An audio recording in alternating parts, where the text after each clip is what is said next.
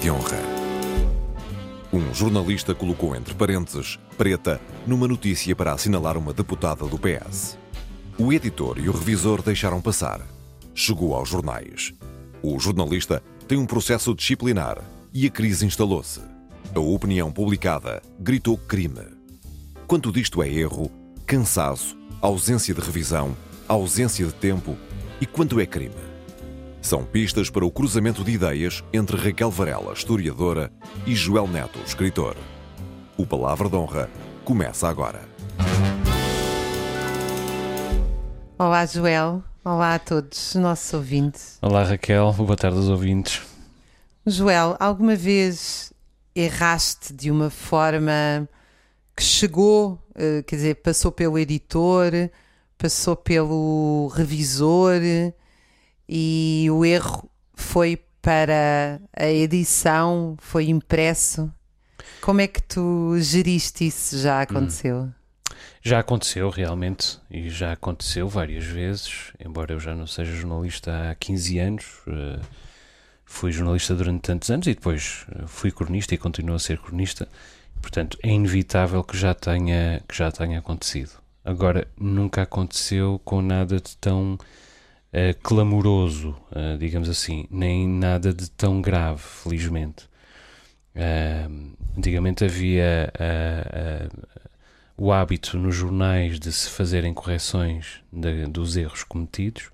Hoje esse hábito já, já não é já não é tão, tão recorrente como, como nós tínhamos na altura e nós uh, tentávamos evitar, uh, também tínhamos esse filtro, tentávamos evitar o mais possível ter de, de, fazer uma correção. Mas se calhar isso também já te aconteceu enquanto autora de textos de jornais, não? como cronista. Sim, uh, sim, e, e devo-te dizer que alguns desses erros envergonham-me. Lembro-me de um, um ou dois particularmente que eu fiquei realmente incomodada e, no entanto, eu sou muito solidária com este jornalista, já vou explicar porquê. Porque uh, nos dois casos de erros que eu não gosto nada, porque lápis e gralhas, uh, infelizmente há mais, o texto foi visto e revisto por mim, penso que 17 vezes, fora o Meu revisor, fora o revisor, fora. Uh, portanto, eram textos que iam, vinham, iam, vinham. Uh, e mesmo assim. Uh, Mas um tu já o erros... sabias de cor, não é? E já, já não Eu já conseguias... sabia de cor, Exato. já tinha naturalizado e, portanto, hum. não, não dava conta do erro. E só quando ele foi para a gráfica. E conto-te os dois uh, rapidamente para se perceber do que se trata, porque um deles, ainda por cima, deu um grande artigo de jornal do António Araújo, na altura, se não me engano, assessor de Cavaco Silva e também escritor que se opõe veementemente às minhas teses do 25 de Abril. Uh, e ele escreveu um texto sobre a minha história do povo na Revolução, que foi, até hoje, eu brinco e digo que é o meu terceiro gêmeo, foi a obra, sem dúvida, mais profunda e importante que eu fiz e de que mais me orgulho. Uh, e uh, o, o, erro é um, aparece no arquivo uh, que o Coraçado Potequine estava em cena uns dias antes do 25 de Abril.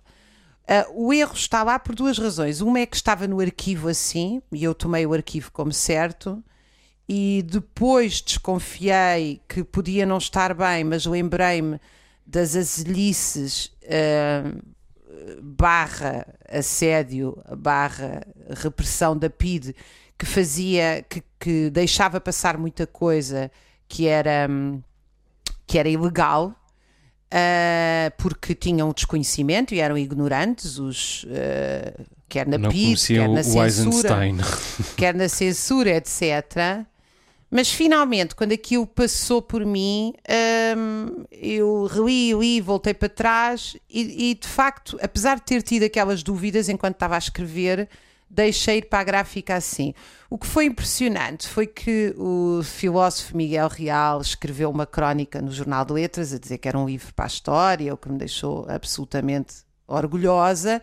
E o António Araújo dedica um texto no público completamente superficial, até porque ele uh, não conhece o tema nem está muito longe de o dominar, onde o grande prova que tinha contra mim, contra um livro que eu tive 10 anos a trabalhar, era essa data de uma fotografia. E eu, na altura, fiquei realmente impressionada, não só zangada comigo por ter deixado passar esse erro.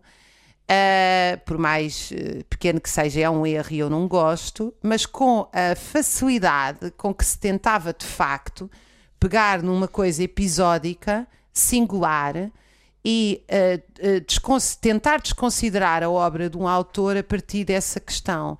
Por isso é que eu sou muito solidária com este jornalista, porque eu acho que há uma diferença muito grande. Eu não uso o termo preta, nem preto. Uh, mas... Nem nas tuas notas pessoais. Não, mas conheço muita gente, inclusive é gente que não é racista, eu sei que isto é polémico estar a dizer isto, que usa. Hum. São pessoas que um, não têm nenhum tipo de práticas racistas na sua vida privada. Uhum. E, no entanto. Mas também não têm consciência, provavelmente, da importância da linguagem. Exatamente, também não Exato. têm, exatamente. Exato. Concordo inteiramente contigo. Uh, mas eu acho que uma, o que nós temos que olhar é para a obra desse jornalista, uh, que tem muitos anos, e perceber se aquilo é uh, um lapso, um erro, uma parvoíce, que nós também fazemos, ou se é uma, algo consistente que denota uma prática de racismo coerente. Mas pode ser as duas coisas. Ou seja, pode ser um erro, uma parvoíce que denota uma, uma praxis interior, pelo menos, uh, com, com pouco escrutínio. Pode, em, mas em concordas si... que para isso nós temos que olhar Concordo. para a obra toda dele e perceber se há ou não essa prática e não só para aquele dia. Mais ou menos, uh, mais ou menos. De Deixa-me explicar-te o que é que eu penso sobre isto. Eu acho que, evidentemente, uh, houve azar, é, é um equívoco, mas não houve apenas azar e também por isso o editor José Pedro Santos uh, perdeu o cargo e uh, o redator, o Godinho, uh, queimou-se, brincou com o fogo e queimou-se. O problema é que só brinca com o fogo quem tem atração por ele mesmo, não tem essa consciência. Quem tem alguma espécie de, de desejo secreto de ver herdeiro. Eu vou tentar explicar-te o que, o que quero dizer com isto. Vamos a ver, recapitulando o caso, durante uma reportagem para identificar a, a, deputada do PS, Romualda Fernandes, que é negra, o jornalista o Godinho anotou à margem a palavra preta. Depois esqueceu-se de apagar essa palavra antes de entregar o texto ao editor José Pedro Santos. Este, confiando no, confiando no autor, pôs o texto em linha sem o ler. E confiando na luz em geral, o Expresso e o Observador, pelo menos estes dois, republicaram o texto sem o ler também. Resultados: o editor demitiu-se, o redator tornou-se alvo de um inquérito, o Conselho de Redação e depois a redação em geral da Lusa repudiaram energicamente o erro Romualda Fernandes reclamou racismo e o país dividiu-se entre aqueles que veem naquilo um ato de racismo ou um sinal de, da degradação do jornalismo português. Eu tenho mais notícias, eu acho que é as duas coisas. É um sinal da degradação do jornalismo português, setor onde já não há dinheiro, não há recursos humanos, já não há tempo para rever os textos antes de os publicar, e também é um ato de racismo, digamos passivo, porque aquela palavra preta foi efetivamente publicada é um erro, de facto, e todos nós já cometemos erros muito piores até do que esse, provavelmente. É um azar, mas felizmente nem todos nós tivemos sempre o azar de os nossos erros serem publicados. Mal comparado, é um bocadinho como a diferença entre alguém que conduz com os copos e atropela alguém e alguém que conduz com os copos e não atropela ninguém. Ou seja, cometeram duas pessoas cometeram o mesmo erro, mas as consequências do erro de um não são as mesmas uh, consequências do erro do outro e as consequências fazem a diferença. Aquela palavra preta foi realmente publicada. Provavelmente é um crime, ainda que haja muitas atenuantes, e é inevitavelmente um dano para a reputação da Lusa e, e não podia deixar de, de haver consequências. Acredito que esta não seja a tua opinião. Não, eu continuo a achar que nós uh, temos que observar os percursos, os filmes e não só as fotografias e de facto, eu devo dizer, insisto, não, eu não uso esse tipo de palavra. Esse tipo de palavra, quer as pessoas gostem, quer não, tem uma conotação racista e, portanto, há pessoas que dizem: Não, eu digo preto, mas eu tenho amigos pretos. A verdade é que nós vamos dando ao longo da história significado às palavras. E, em, ao, por exemplo, ao contrário dos Estados Unidos, onde nigger tem uma conotação depreciativa, nós aqui tentamos utilizar a palavra negro, negra, como uma palavra uh, que não teria essa conotação. E preto, preta, sim.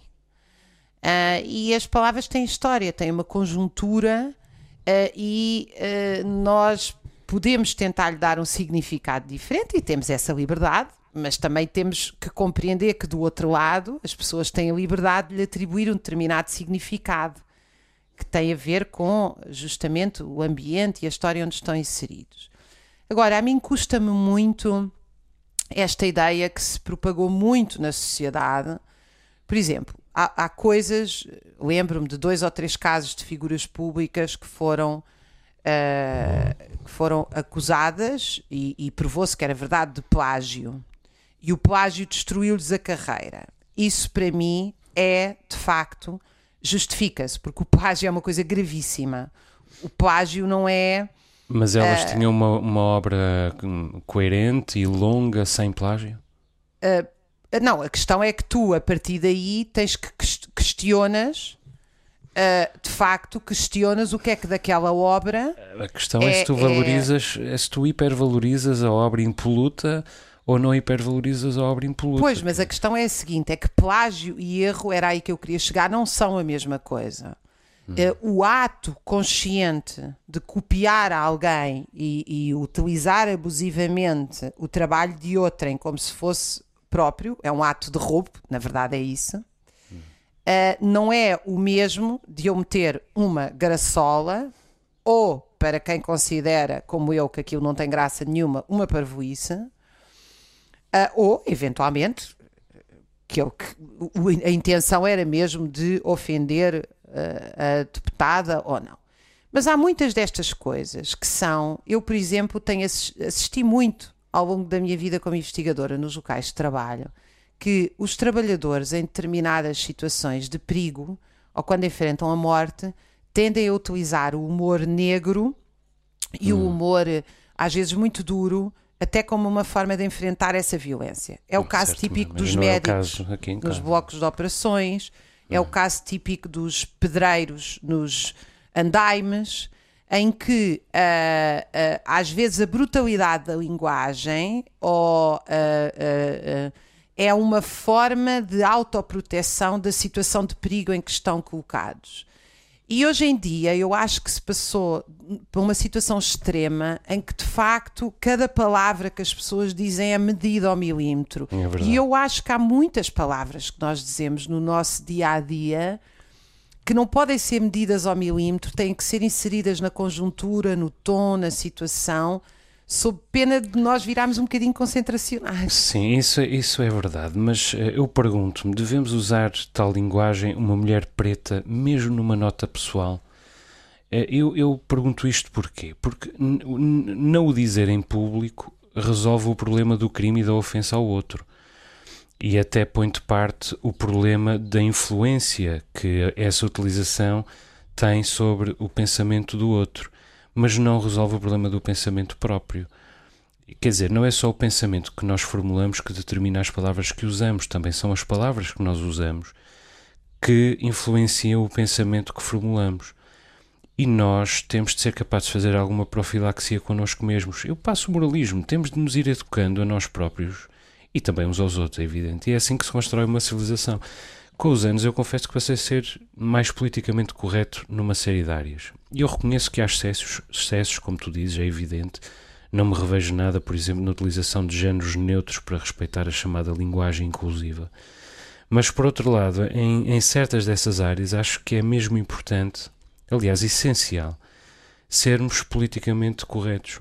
Porque eh, moldar a nossa linguagem, temos de moldar a nossa linguagem porque, porque sem o fazermos não mudamos nem o nosso pensamento, nem o modo como o nosso pensamento e as nossas palavras influenciam o pensamento dos outros. Por exemplo, todos nós conhecemos a figura do, do amigo negro a quem chamamos preto e que se ri disso no nosso grupo de amigos. Ele é o preto e às vezes ele próprio diz eu sou o preto e ri-se muito. Não se chateia nada, é um rapaz muito fixe. Mas eu também pergunto-me se essa não será a única maneira que ele tem de ser incluído no nosso grupo. E se aqueles que aderirem ao nosso grupo mais tarde estarão na posse da horizontalidade original dessa designação preto? Eu creio que não estarão. Dito de, dito de outra maneira, por que identificar as pessoas com, com o tom de pele, desde logo? Não chamar preto a alguém é um gesto de educação, é, é um gesto de cavalheirismo, é um gesto de elegância.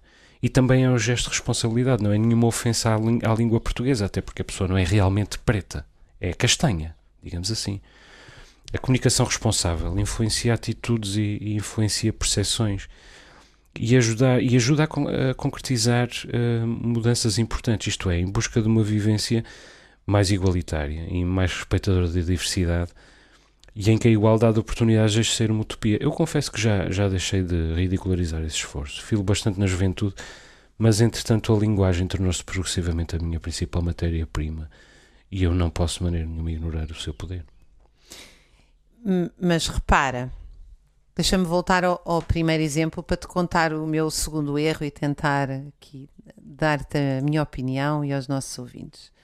Ele, o editor, se não me falha a memória, foi demitido.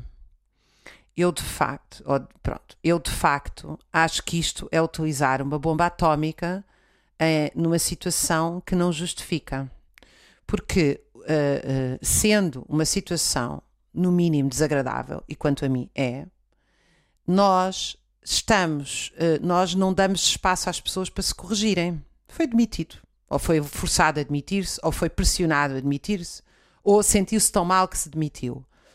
Uh, e eu pergunto-me como é que nós vamos gerir os locais de trabalho se a partir de uma situação destas é, é, é, este, uh, é, é, é este o resultado. Até porque isso não dá capacidade às pessoas de corrigirem os seus erros e de nos ouvirem a ideia de nós criticarmos alguém, por exemplo, por uma linguagem que consideramos errada, é a ideia de que a pessoa possa corrigir essa linguagem.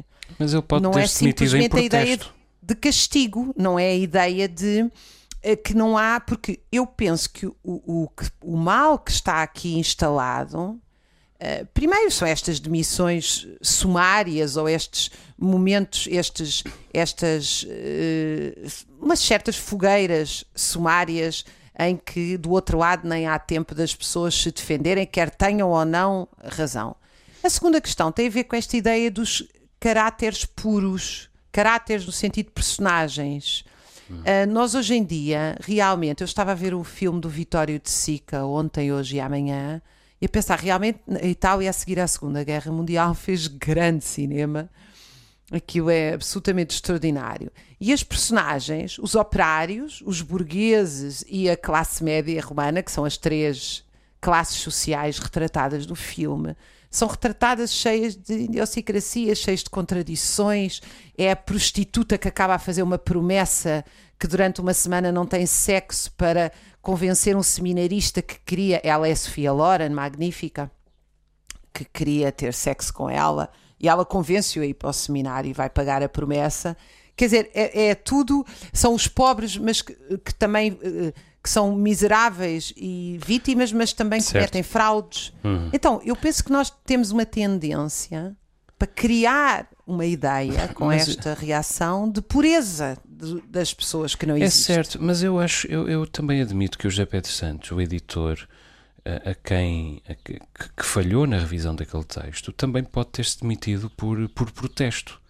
Por protesto em relação às condições de trabalho uh, à sua disposição. Eu explico-te porquê. Quer dizer, antigamente uh, os jornais tinham copydesks. Depois deixaram de ter dinheiro e passaram a ter apenas revisores, ou seja, os copydesks editavam os textos, os revisores já só, uh, já só corrigiam as gralhas, digamos assim, e alguns erros de sintaxe e nem sequer iam à semântica. Agora já nem, nem há nem copydesk, nem revisão, nem sequer há uh, edição. Não há recursos humanos de todo. E, portanto, também não há trabalho para reflexão ou sequer definição de uma abordagem. E repito, a peça da Lusa foi reproduzida ipsis verbis em vários meios, nomeadamente no Observador e no Expresso. Portanto, também não há revisão, nem copydesk, nem edição no Observador ou no Expresso. Isto é, o problema está em todo o lado, até nos órgãos de referência. Eh, e, portanto, é natural que o José Pedro Santos tenha uh, demitido em protesto contra a Lusa e não num ato de, de autoflagelação.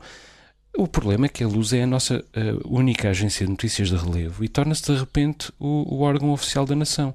É o meio mais poderoso do país e é também o único meio que dá notícias. Os jornais limitam-se a transcrevê-las ipsis verbis, muitas vezes. Agora, para que é que eu quero ter diferentes meios de informação se me dão todos a mesma notícia escrita da mesma maneira? É a pergunta que nós temos de colocar-nos, sendo que desde já temos elementos suficientes para um diagnóstico, que é os jornalistas estão cada vez mais sujeitos a tornarem-se meros veículos de, das agendas empresariais, partidárias, judiciais ou de corporação, a quem basta contratar uma boa agência de comunicação e que terá sempre muito mais meios e tempo do que aqueles do que os meios dispõem, não é? Isto, isso é evidente nas notícias em geral e é mais evidente, por exemplo, na informação internacional, em que se desinvestiu muito no, nos últimos anos. Pois há uma minoria de pessoas mais informadas que conservam o espírito crítico e desconfiam mas a maioria, isto do público em geral, fica vulnerável a todos os tipos de manipulação. E é neste caos, deste caos, que nascem os sites de fake news e, e de propaganda. Repara bem, este tipo de técnicas pode ser usado para, para um, um produto normal, um químico perigoso ou um candidato a ditador, um produto ou uma informação em geral. Isto é um risco, não apenas para, para, para o jornalismo e para a informação, mas é um risco para, para a democracia. Mas isso tudo que tu acabaste de dizer remete-me, e eu prometi que contava ao segundo erro, é, no meu, é o único erro que está no Fizeste meu Fizeste uma introdução de... muito grande. É, fiz uma introdução enorme. Na breve história da Europa há um não que está a mais, que troca o sentido do que eu quero dizer na relação entre Estado hum. Social e União Europeia. E já foi corrigido na segunda edição. E portanto foi o único erro que eu vi ao final daquelas 17, essas é que foram 17 que os editores já estavam zangados comigo, zangados no, no bom sentido. Bom, sem, sem muito chateados, porque são excelentes pessoas. Mas isto para dizer que isso era um erro que eu estava muito zangada porque invertia o sentido do texto, claramente. E aquilo que tu acabas de dizer, aquilo que tu acabas de referir sobre as condições dos jornalistas, que eu subscrevo inteiramente, as condições da produção do jornalismo, remetem-nos também para um facto que é esses, o conteúdo do jornalismo que nos é dado hoje em dia acaba por ter muito menos uh, uh, indignação pública, hum. e isso tem a ver com o conteúdo, do que às vezes um lapso destes. Sim, exatamente. e é isso também é um problema. É, é como é, é, porque é que nós nos não, não olhamos para as condições estruturais da produção das notícias, mas nos hum. indignamos com o é momento verdade. A ou o momento B. É, é verdade. Uh, e isso é, uh, no fundo, são uh, duas faces do mesmo problema, porque o desinvestimento numa área expõe essa área e, e acaba por, por abrir espaço à falta de escrutínio em, em, ambas as áreas, digamos assim, na forma e no conteúdo. Eu devo dizer que neste caso em particular não, não está em causa a honorabilidade da Lusa.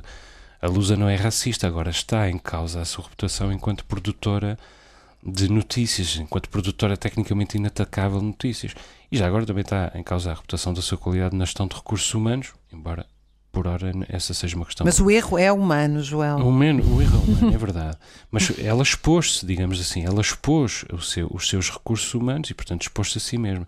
Agora vale a pena perguntar uma coisa: aquela nota preta é pública ou é privada? E essa é outra questão ainda que tem a ver com, com o problema do jornalismo contemporâneo, ou seja, a Lusa é uma fonte ou é um meio de informação? Uma agência de notícias é uma fonte ou é um meio?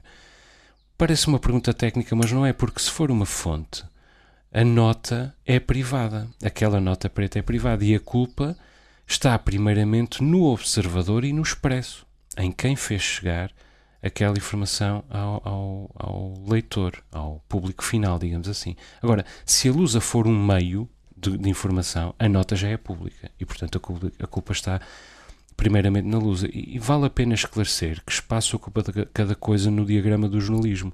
Isto é, os meios de comunicação, as agências de notícias, as agências de comunicação, as direções de comunicação das empresas, porque aquilo que parece é que neste momento toda a gente pode usar os meios de comunicação para publicar o que quiser sem qualquer intermediação. E isso não é apenas um problema para o jornalismo, é como eu estava a dizer, um problema para, para a democracia. É, nós não temos muito tempo, mas ainda, ainda na semana passada o comediante inglês John Oliver, cujo programa passa na HBO entre nós, fez uma experiência muito engraçada que foi inventar um artigo chamado Venusville, que era um cobertor sexual, uh, e conseguiu criar uma campanha à volta daquilo em que, uh, que resultou na divulgação de notícias em três cadeias de, de, de, televisão diferentes sobre um produto que era inventado e que ele tinha inventado apenas para expor essa facilidade de desmascarar a fragilidade do jornalismo. Vale a pena ver esse programa. E assim nos despedimos, Joel. Um abraço para ti e um para os nossos leitores lá em casa. Um abraço aos ouvintes. Um abraço. Raquel Varela e Joel Neto voltam a encontrar-se na próxima semana.